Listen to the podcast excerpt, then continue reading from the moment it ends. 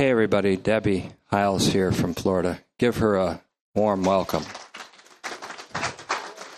Sometimes I skip over her when she comes because it's like she really never left or something, but I didn't know if she fled from the hurricane. Hurricane Michael's right up back there. Yes. category four. I'll tell you what. Let's go to Romans chapter 5 tonight. I was debating whether to go to 5 or 9. So I took Romans 5 and struck him. Romans chapter 5. that's a that's a Vermont thing. Romans 5 12.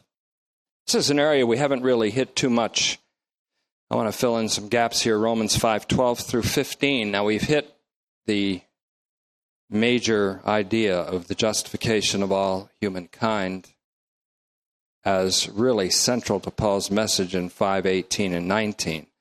But this is going to help us lead up to it. I'm going to call tonight, generally speaking, the road to recapitulation because that really big deal in Ephesians 1:10 the recapitulation of all things in Christ which is the intention of God the mystery of God's intent finds its roots really in this chapter here in Romans chapter 5, the road to recapitulation. And we'll deal a little bit with Paul's hamartiology, the study of sin, theological study of sin. I received a message also that you all prayed kind of urgently for a Lynn Rubino, in, who's in Mexico on a ventilator and your prayers were effective. I was told to report to you that she is being flighted from there to Pittsburgh, and she's doing better than if you hadn't prayed. And so you'll have to excuse me if I ever get hit with prayer requests just before the message. I'm so jammed up in my mind with just the message sometimes it doesn't come out too clearly, but in a way, that's a good thing, I guess, to be. In fact, I stupidly predicted the Yankees winning, and that was at the end of the message. I obviously didn't have any sense left then. And uh, especially after 16 to 1. See, I'm still depressed a little bit, so no, I'm not. Romans chapter 5, and Father, we thank you for this opportunity. We pray that tonight and tomorrow night, not that we foresee tomorrow that early, but we do ask that these next couple of messages will really help us to come to an understanding of the interpretation of Romans in toto, in its totality. And we thank you, Father, for the universal mercy, the infinite and unrestricted love that you've demonstrated to us in Jesus Christ through this wonderful epistle, which has just as much impact and effect and significance to us today as it did to its original audience. And we're so proud to be children of God. We are proud of our Father. We are proud of our elder brother, our Lord Jesus. And we're so thankful. And by that we mean we glory in Him. And we pray that you'll continue to allow us to glory in our Savior and in the philanthropic action of the triune God in a worshipful way in our lives, so that our lives may truly redound to the glory of God. Thank you for that opportunity tonight, Father, and for the grace which alone is able to make that possible. Amen. Paul's hamartiology, the study of sin, very important aspect of theology, hamartiology from the Greek word tes hamartia, which means sin or the sin.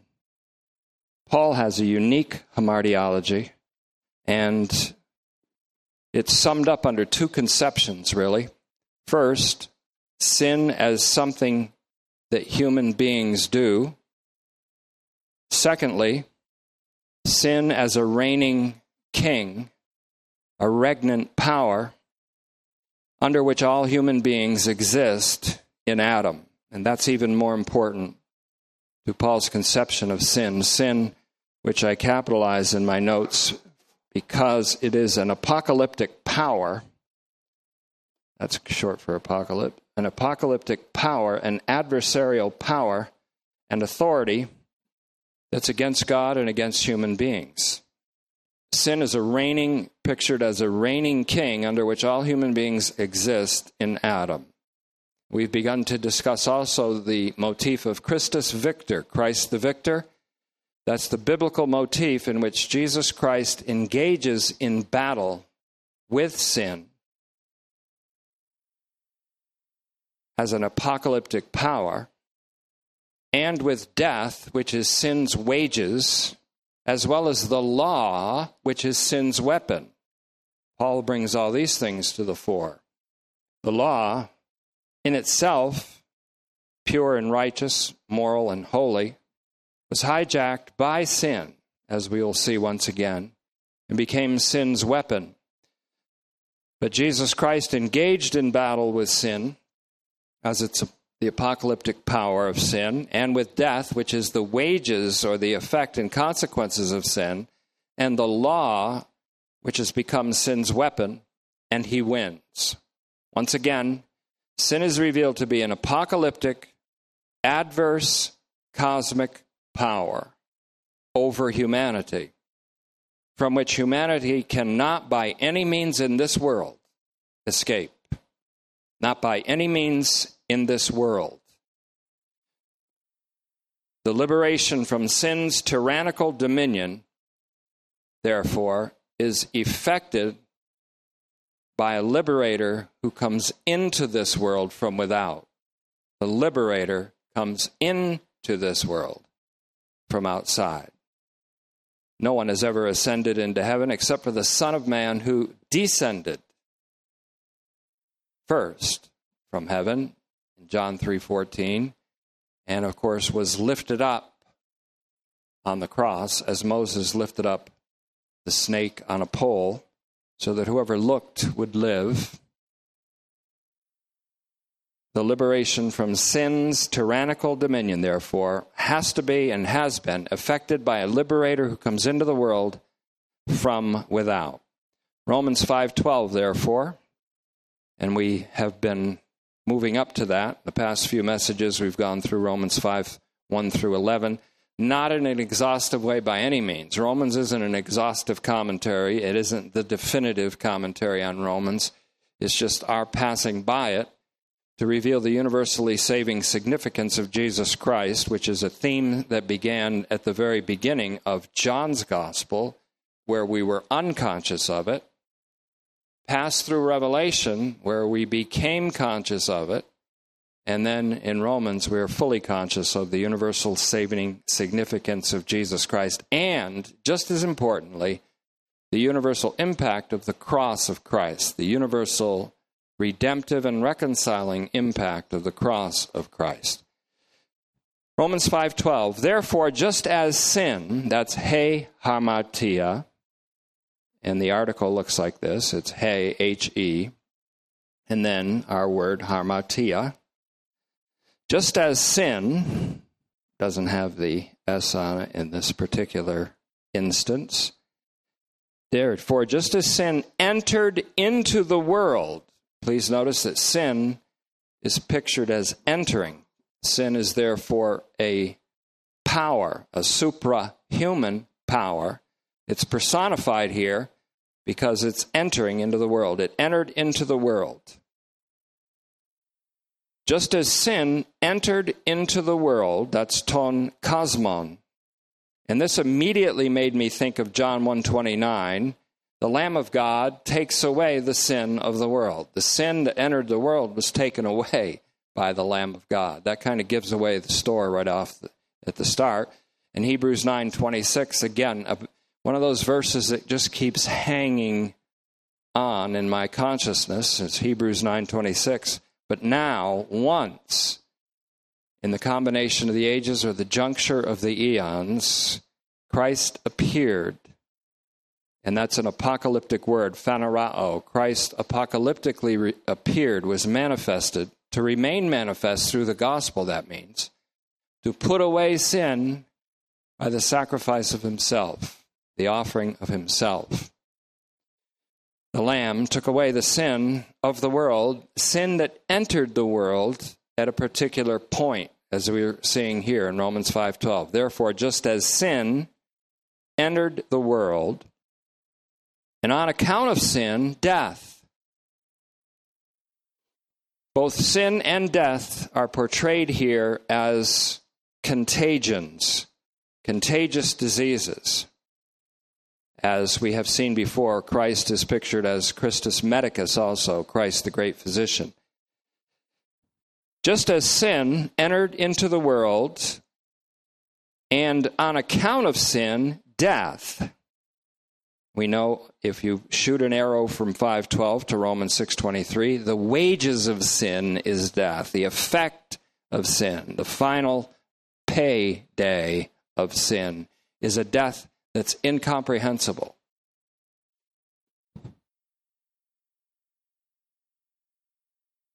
So, once again, backing up, therefore, just as sin entered into the cosmos, the world, and on account of sin, death, so similarly, death spread.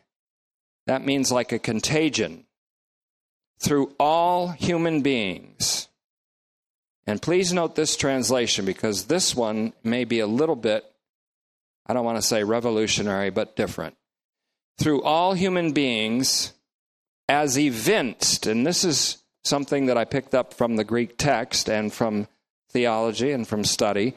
Evinced means we would say if you turn evidence into a verb, you'd have evidenced, but better, it's evinced, which is the proof of the fact that death spread throughout all human beings as evinced or shown or demonstrated to be true in that all or everyone sins. Now, the aorist tense is used here for sin, the verb sin.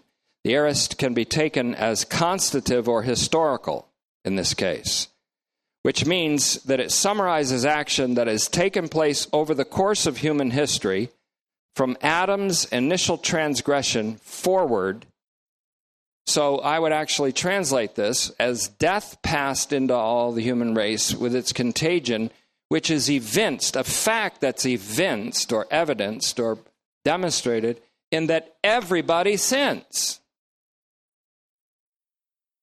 Find someone who hasn't. There is only one who hasn't, of course. He's the one that came into the cosmos from outside the cosmos, who knew no sin but was made to be sin. Both ideas of sin are found here in the hamartiology of Paul. Sin with a capital S enters into the world. It's an apocalyptic adverse power. It's one of those authorities that Paul says will be stripped of its authority when Christ sums up everything in himself in 1 Corinthians 15:24.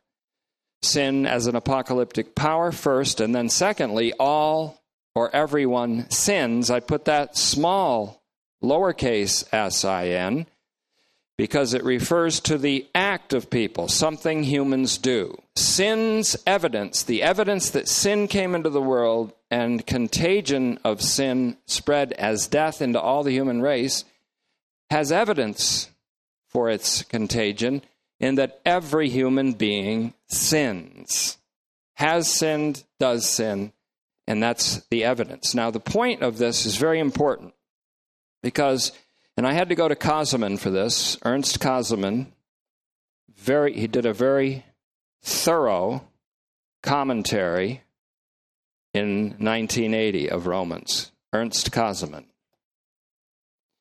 And he wrote a paragraph on page 149 of that great commentary, which I want to read to you and then explain a little bit. He says, quote, the undeniable individualizing in verse 12d, speaking of everyone sinning, the individualizing of sin, gives depth to what is said about the scope of the disaster. That disaster being sin entering into the world. As later reflection on the individual believer, which we get in Romans 6, gives existential depth to the universal event of salvation. Now, that's kind of some big talk, but I want to explain it.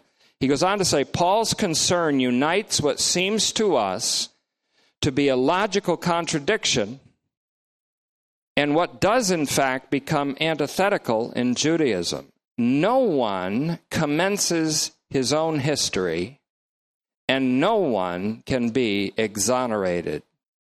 Each in his own conduct confirms the fact that he finds himself in a world marked by sin and death, and that he is subject to the burdening curse.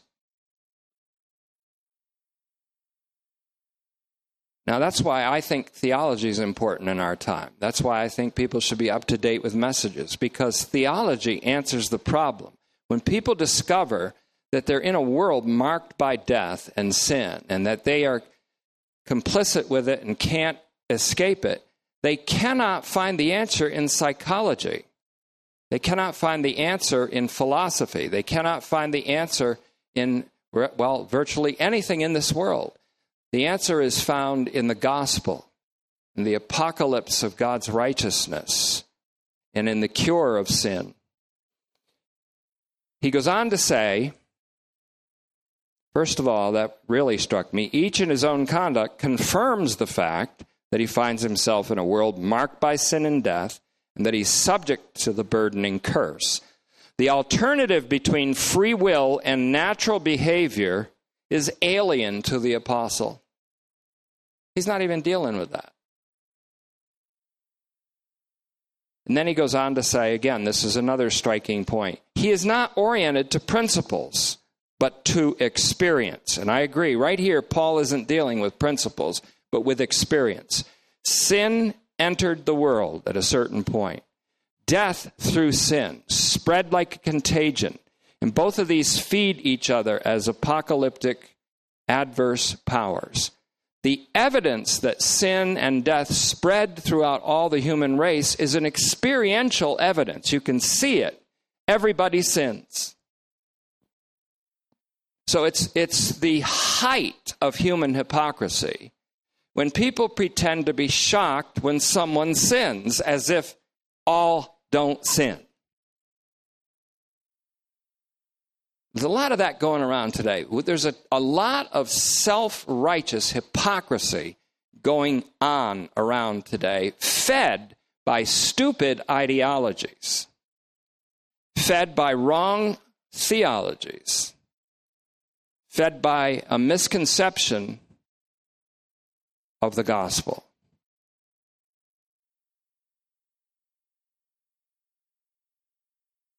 So he says he's not oriented to principles, but to experience. He does not view a person as being as a being who can be isolated, but as a manifestation of the world represented by him. That's humbling. We have to face that. We are not autonomous individuals. Whether we like it or not, whether we know it or not, whether we admit it or not, we are a manifestation of the world in which we've been born, in which we live, a world in which there is contagious sin and death spread to all humankind.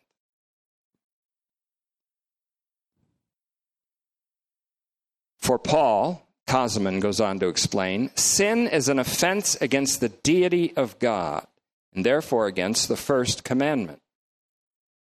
That being, you shall not have any other gods before me.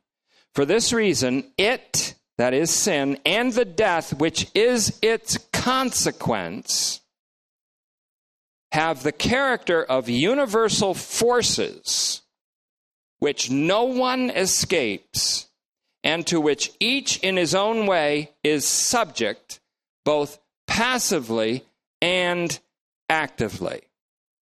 Käsemann hits something here that hasn't really been explained up until Käsemann said that.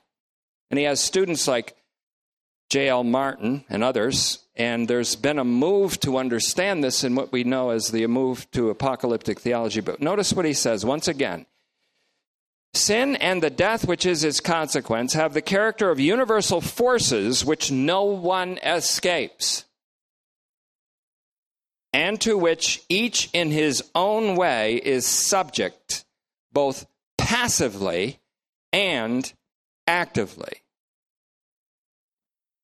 Now, add to this David Bentley Hart, H A R T. He recently published a book called The New Testament. It's a translation of the New Testament from the standpoint of a universalist theology, uh, the standpoint of a Christian Trinitarian universal salvation aspect. He wrote this on this same passage. Paul speaks of death and sin as a kind of contagion here, a disease with which all are born. And elsewhere, he describes it as a condition like civil enslavement to an unjust master, from which we must be redeemed with a manumission fee. That's a ransom price. But never as an inherited condition of criminal culpability. And then he goes on to say the most obvious and I think likely reading, speaking of Romans 5:12, is that in this verse, a parallelism is given in a chiastic form. Just as sin entered into the cosmos and introduced death into all its members, so the contagion of death spread into the whole of humanity and introduced sin into all of its members. This, as we've seen in Romans and elsewhere, is for Paul the very dynamism of death and sin that is reversed in Christ. By his triumphant righteousness, he introduced eternal life into the cosmos. And so, as that life spreads into the whole of humanity, it makes all righteous. And then he cites as in verses 15 through 19 of Romans, which we've given quite a bit of attention to, or as in 1 Corinthians 15 20 to 28, which we've also given a lot of attention to in BCP, Better Call Paul. Now, just as the individualizing of human sinfulness gives depth to the scope or the horizon of the disaster. How great is the disaster of the entry of sin into the world and death spreading into all mankind? We have no idea the depth of that disaster. You talk about catastrophe. That is the catastrophe of all catastrophes.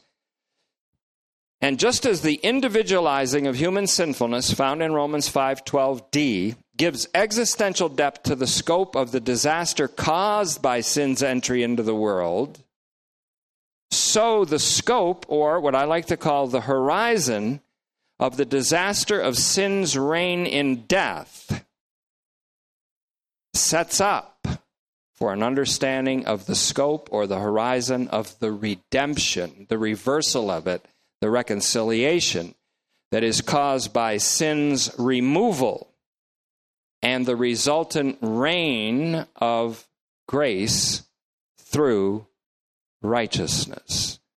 That's the peak of Romans 5:21. So that grace may reign through righteousness. The righteous saving act of God in Christ, in other words, puts a new king on the throne unto eternal life and that is ultimately for all.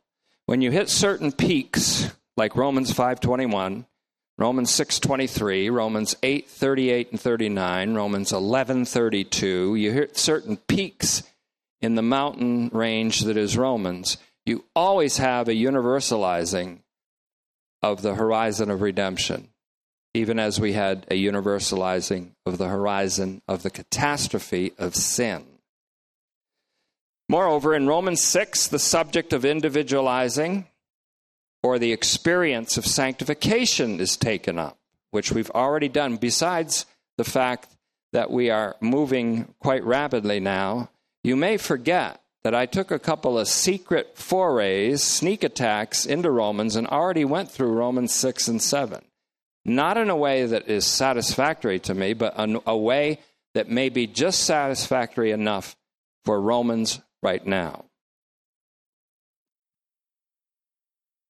So, in Romans 6, the individualizing of the experience of sanctification is taken up, showing how each individual, through this process, I call it instauration. Yes, this doctrine has never died, it's just remained in the shadows for a little while. Instauration. Instauration. That's what happened to you and I. The root word here is S T A U. And in the Greek, it comes from the word where this word developed stauros, the cross. The cross. The instauration is the redemption of everything through the cross of our Lord Jesus Christ. And Romans 6 talks about our personal instauration. We died with him, we were crucified with Christ, we were buried with him, we were raised with him. We were instaurated.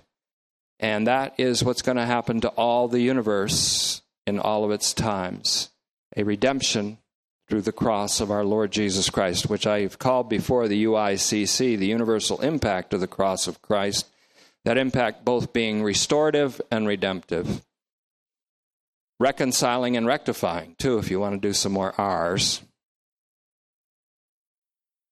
And so, in Romans 6, the individualizing of the experience of sanctification is taking up, which shows how each individual, through instauration, co crucifixion, co burial, co resurrection, can be sanctified unto an experience or set apart to an experience, even now, of the life and the livingness that will one day be enjoyed by all of humanity and all of creation in the consummation of the age that was already inaugurated in the crucified and risen Jesus. So Romans 5:13 Indeed, sin was in the world. Sin, capital S I N. Sin was in the world. He's not dealing with your particular commission of sin and my commission of sin, or my omission, sin by omission, my passive or active sinning, that didn't come until 1951 for me and onwards. And so my sin wasn't in the world before the law, but sin as an apocalyptic cosmic power was in the world before the law, before the Torah was given. But sin, now with a small s, again, this is what people do sin as an individual transgression is not charged to one's account where there is no law. So sin was in the world before the law was given through Moses, which has a universal application, by the way. It's not just for Israel. The law puts everybody under it, and we'll get into that in Galatians probably a lot more. But sin, as an apocalyptic power, was in the world, in the cosmos, before the law was given.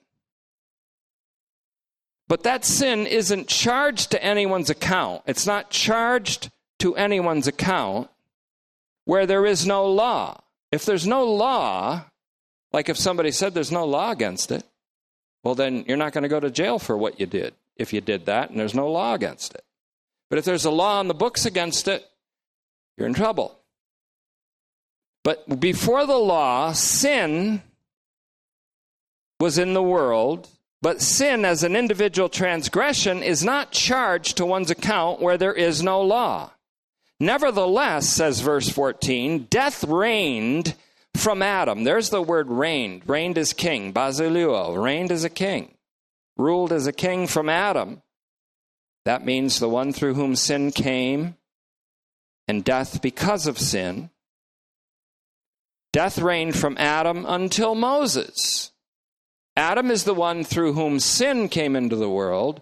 Moses is the one through whom the law came into the world. The sin that came into the world through Adam was around a lot longer than the law that came into the world through Moses. Both have universal applications. But because, and this is how I put it before, is in Genesis 4 7, when God said to Cain, Sin crouches at the door, waiting for its opportunity. And it has mastery, it gains mastery over you. That happened not only to Cain, who murdered his brother. But that also happened to the law itself. Sin was already in the world, crouching like a crouching tiger, waiting for the prey. And the prey was the law. The law came, sin hijacked, kidnapped, abducted the law, and used it for its own purpose. That's what Romans 7 is all about. You try to get justified in God's eyes by observance of the law, you'll end up producing the exact opposite of the righteousness you intend. Why? Not because the law is wrong, but because the law's been hijacked by sin. So, whatever you decide that you're not going to do this evil, you end up doing the evil that you hate and don't want to do. And the thing that you desire to do that's good by your adherence to the law, you end up doing the very opposite. You don't do the good that you will to do, and you do the evil that you hate and will not to do. That's because verse 13 explains it. Sin was in the world before the law. But then he goes on to say sin, that means as an individual transgression, sin as an act or acts produced from people, is not charged to one's account where there is no law. Nevertheless, death, says verse 14, reigned from Adam, and I put in brackets, through whom sin came, and death because of sin, until Moses, through whom the law came. But death still reigned over those, even over those who had not sinned in the likeness of Adam's particular transgression, meaning Adam sinned in a certain way. What was his sin? God said, You will not, he prohibited something, you will not eat from the fruit of the tree of the knowledge of good and evil in the middle of the garden. That's a direct order. Adam sinned against a direct order. Not all sins are sins against a direct order. Many sins are sins simply of ignorance or sins of cognizance. They're sins that are many sins, but they're not like Adam's sin, which was a direct violation of a direct order from God, but nevertheless, they're still sins. So, death reigned from Adam till Moses, even over those human beings who had not sinned in the likeness of Adam's particular transgression, which was a violation of a direct command. He, therefore, meaning Adam, is a type. Tupos here means an anticipation. He is an anticipation of him, the antitype, I would put in there, antitype, and I'll explain why he was a type of him. Jesus was an antitype of Adam. And I'll explain what I mean by that. He was a, Adam was an anticipation of him, the antitype, who was to come into the world. You have all kinds of things coming into the world here. Sin comes into the world. Law comes into the world. People say, there's the cure for sin. Wrong sin abducts the law. So, until someone comes into the world that handles sin, the human race is under the power of sin.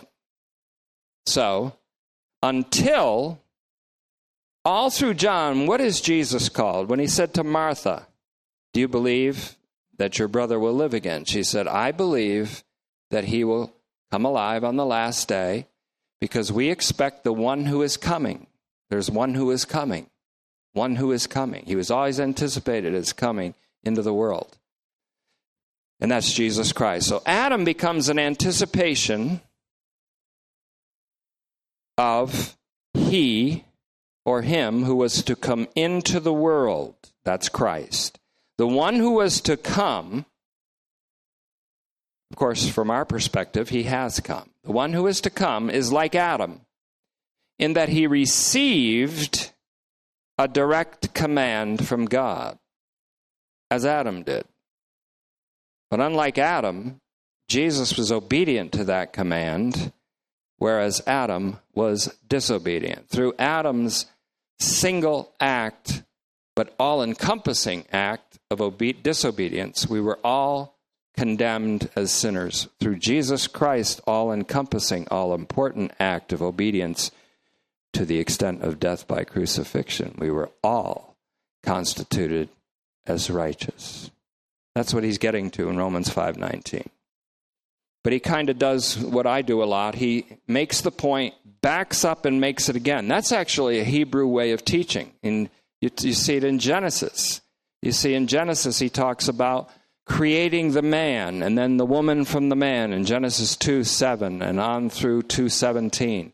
But then he steps back and he says it in a different way and says he created them male and female and named them Adam. And he expresses the same creation of the man and the woman, but in a corporate sense, a collective sense in Genesis 5. Paul does the same thing here. He starts, he backs up, he says it again with amplification and elaboration, which is a good way to teach.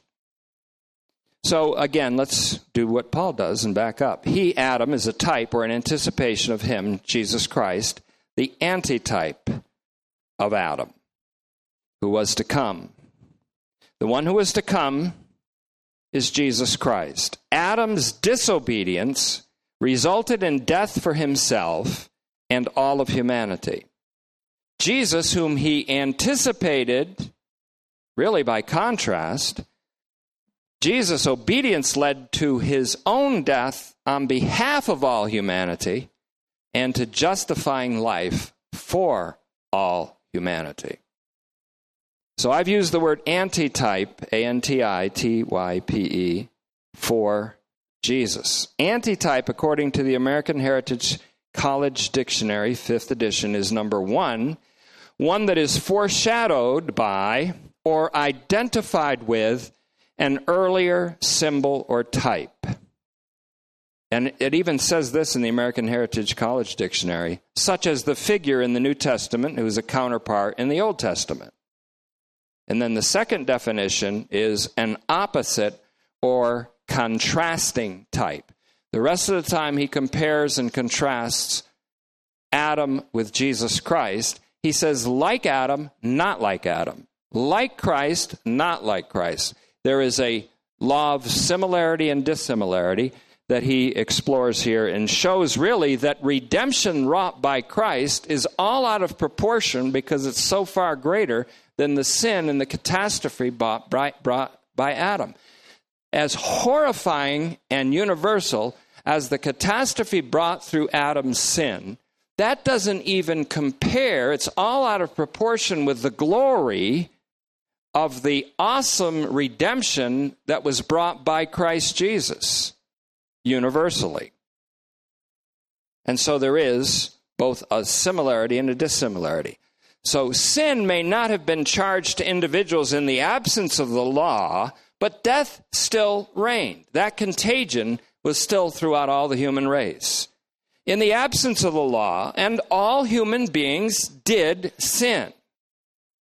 In other words, the effect of sin, death, the wages of sin, the effect of sin, the consequence, however you want to call it, still reigned as king over all of humanity even when individual sins were not charged or imputed to individual human beings. So I ask this question then what about after the law?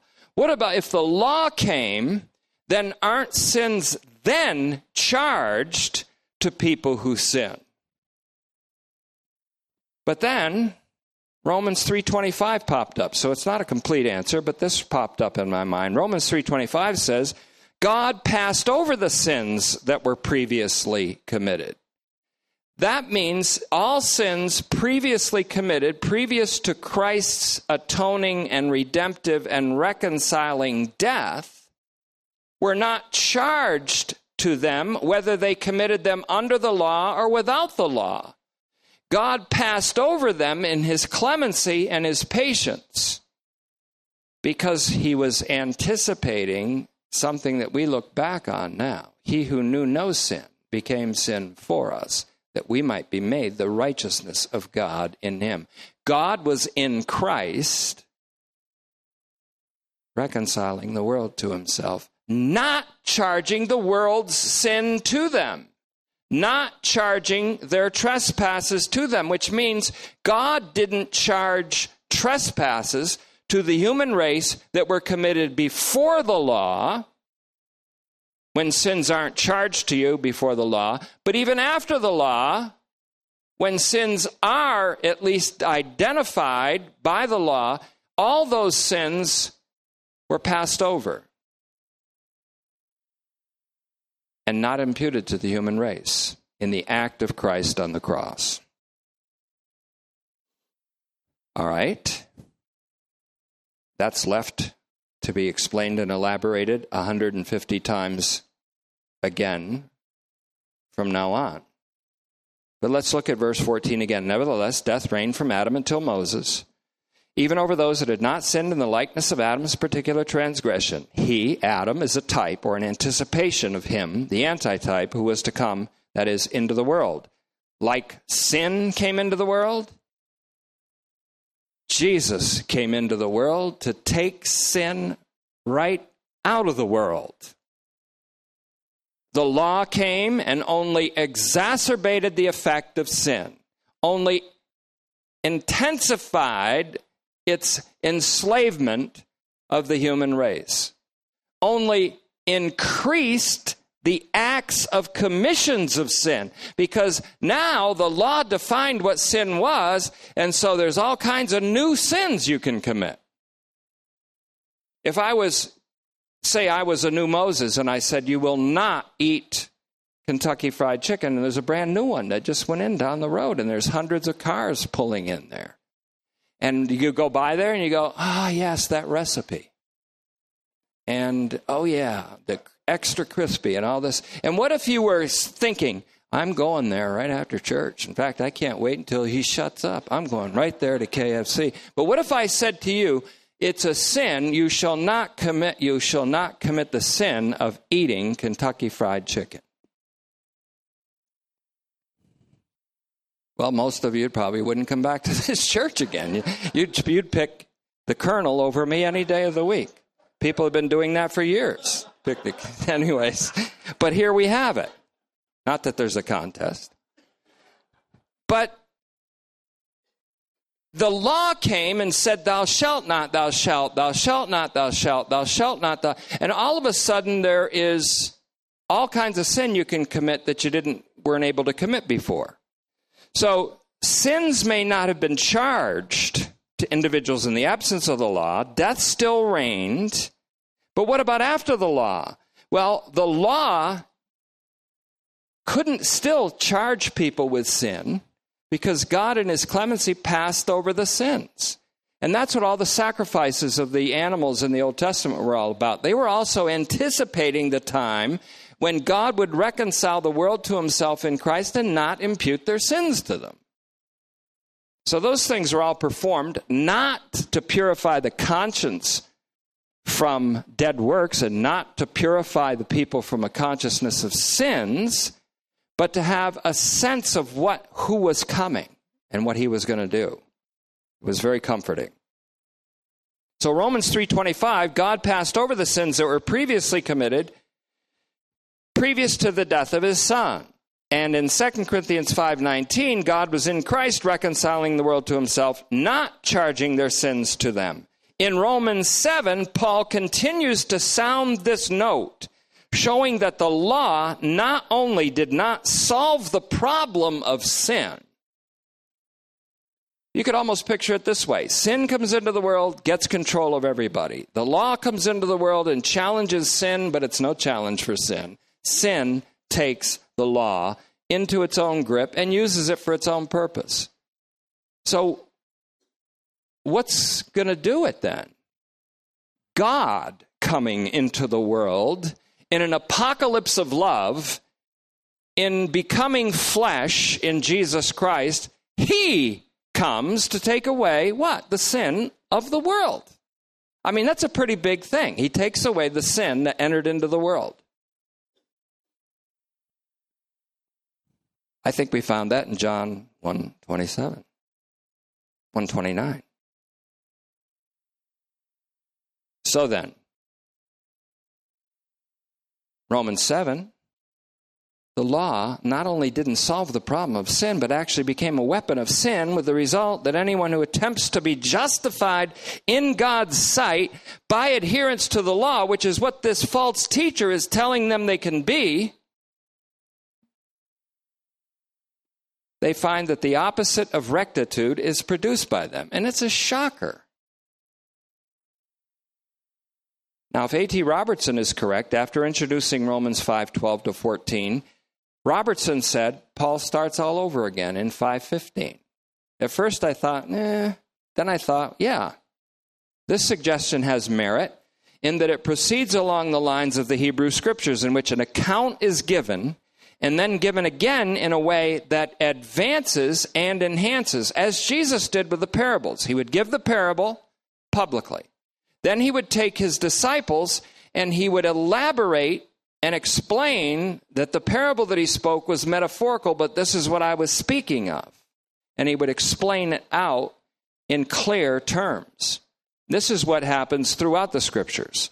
So, Paul does, in fact, start all over again and elaborates and enhances the description in Romans 5:15. He says, "But the free gift." Paul's talking about now I'm making parallel here two things sin and death versus the free gift. But I don't want you to see them as equals in a kind of Persian dualism, like Gnosticism was based on dualism, an eternal battle between equal powers of evil and good. That's not the gospel. The power of divine benevolence is infinitely stronger than the power of evil. The power of God's gift of life is infinitely stronger than the power of sin and death. So Paul said, I don't want you to get the wrong idea here. I'm not doing a parallelism of equals, equal opposites here, because he says, look at verse 15. But the free gift, the word is charisma here, which he later describes as eternal life through Jesus Christ our Lord in 623 is not like the transgression. For if by the transgression of the one the many died, then how much more have the grace of God and the gift, another word for gift, hey, doria, overflowed to enrich the many, that is, with life, by the grace of the one man, Jesus Christ.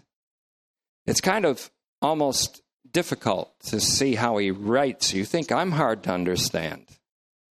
Paul here is a little hard to understand, but he's, what he's saying is the free gift is not compared on an equal level with the transgression and its effect.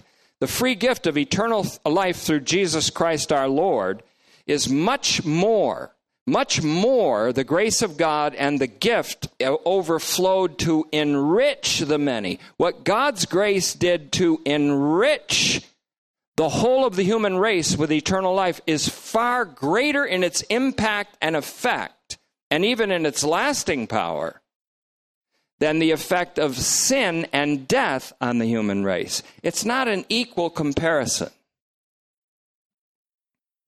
Fleming Rutledge bring a lady in.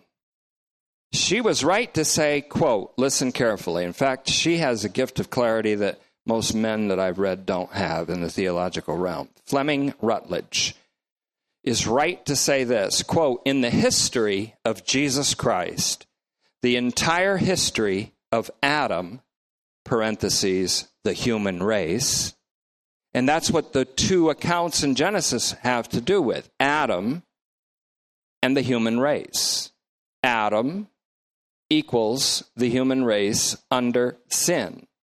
Christ and the human race. The whole human race is now embodied in the second Adam unto life. Even sin's effect isn't everlasting. Death's effect isn't everlasting. Life is. Life is eternal, life is everlasting, grace is everlasting. So she said, in the history of Jesus Christ, the entire history of Adam, the human race, is retold in the right way. In that recapitulation, she says, emphasizing it with italics, the powers of sin and death are routed. R O U T E D. I looked it up. I said, What's, what do you, you mean? Why don't you just say defeated? Because routed means you not only defeat the enemy, you send them running away in every single direction.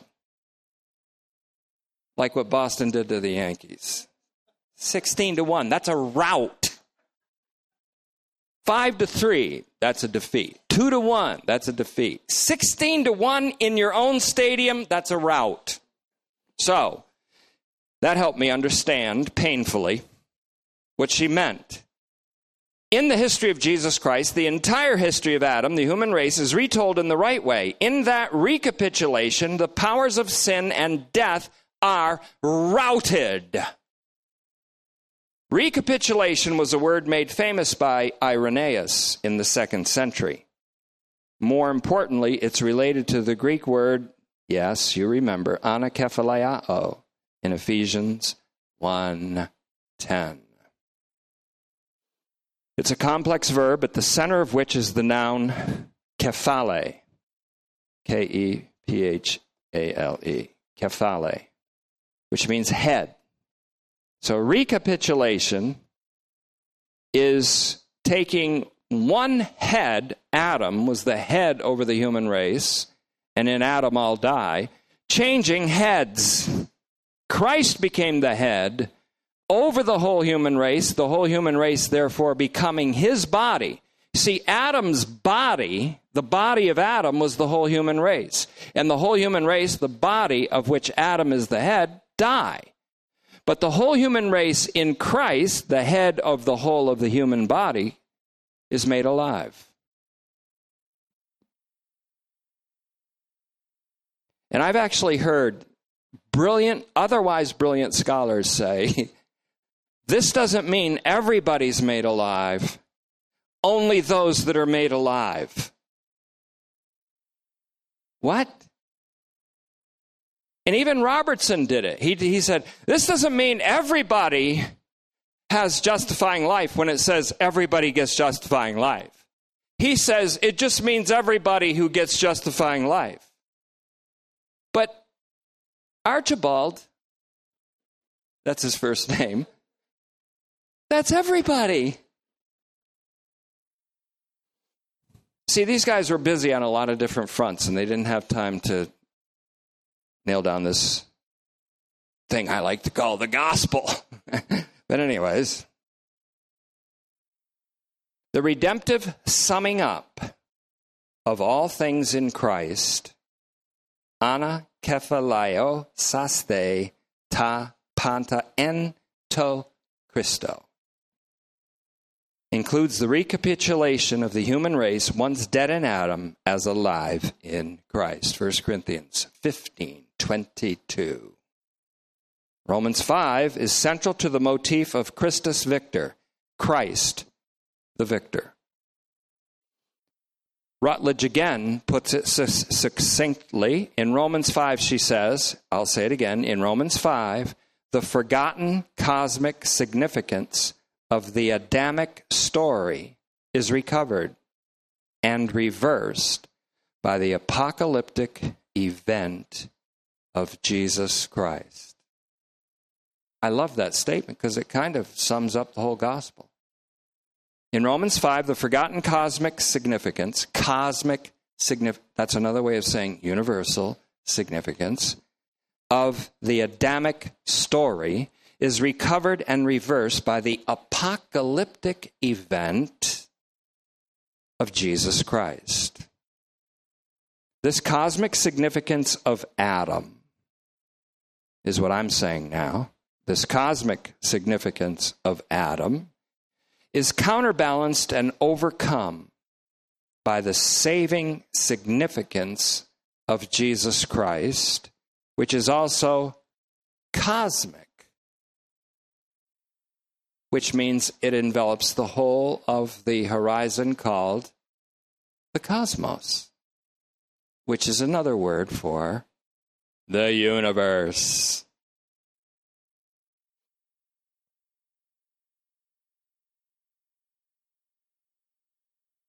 God isn't the universe. God made the universe. The universe didn't send you a message today when you woke up. God's sending you a message tonight through the scriptures and the Holy Spirit. The recapitulation of Adamic humanity in Christ is within the context of a universal restoration. It's called apokatastasios panton, the restoration of all things. How do you translate panton into our language? How do you translate ta panta into our English idiom, which is the mystery of God's intent to summarize, salvifically sum up ta panta ento Christo. The pont, the all, it means the universe of proportionate being. But it doesn't just ex- talk about the universe in a spatial sense, it talks about the universe of being in a temporal sense, capturing all of its times, all of its epochs, all of its being in all of its times redemptively recapitulated in Christ. It's almost like you get to live your life again without sin in a way. Only that it's not exactly what happens, but that might as well have happened in what happens in the next age. So, restoration of all things. Call it what you want. I'm going to use the word instauration in the final doctrine that emerges from our study. It may, it may be the final doctrine that emerges from my career as a pastor teacher. Instauration. There's this thing called anakephalaiosis, tapanta ento Christo, the summing up of all things temporally and spatially in all the universe, savingly in Christ. That's the mystery of God's intent. Call it that if you want. I like that word anakephalaiosis better than apokatastasis. Because you have Ephesians 1.10 versus Acts chapter 3 verse 21. All the prophets spoke about that. Or you can call it apolutrosis, the redemption that is in Christ Jesus, that is called, that it becomes universal in 1 Corinthians 1.30, Romans 3.24, Hebrews 9.12. Or you can call it apokatallasso, the reconciliation of tapanta, all things in the heavens and earth, in Colossians 1.20, by the peace that was made through the blood of Christ's cross. It's never without the cross of Christ. It's never without Jesus and Him crucified. Nothing makes the waters, the bitter waters of the cosmos, sweet except for the tree of the cross. So, in closing, the recapitulation of Adamic humanity in Christ, the subject of Romans 5, is within the context of a universal restoration, that is, of all of creation. The Latin Vulgate, I'm just going to give this as a hint of where we're going because out of all these nine theological functional specialties, we're using nine of them. There's nine theological functional specialties that I'm employing. The ninth is what I call HZ in my notes horizons. But one of the key ones is simply called doctrines. That's one of the theological functional specialties doctrines. Doctrines that emerge from the scriptures. The one that's emerging from our study, and it has been all along, although I haven't mentioned it much lately, is in I N S T A U R A T I O N. Instauration. That to me is the Roman numeral one that A, B, C, D, and E come under. In other words, instauration, under instauration comes anakephalaiosis, the summary of all things in Christ, comes apokatastasis, the universal restoration, comes apokatallasso, the reconciliation of all things, comes whatever else, the apocalypse of God's love. All those come under instauration. But here's the kicker. In Ephesians 1:10, the Latin Vulgate translation translates recapitulation this way. It says, I can't read the Latin. I had to do it as an altar boy, but I know I haven't pronounced it correctly. But in dispensationem plenitudinus temporum instaurare omnia en Christo kai in calis e kai en terra sunt in ipso, which means in the dispensation when all times become sim- simultaneous, all things will be summed up in Christ. But guess what word the Latin uses for summed up? Instaurare. Instaurare. And that becomes an English word, instauration. I looked it up a long time ago, and I remember teaching this several times, and it needs to be repeated.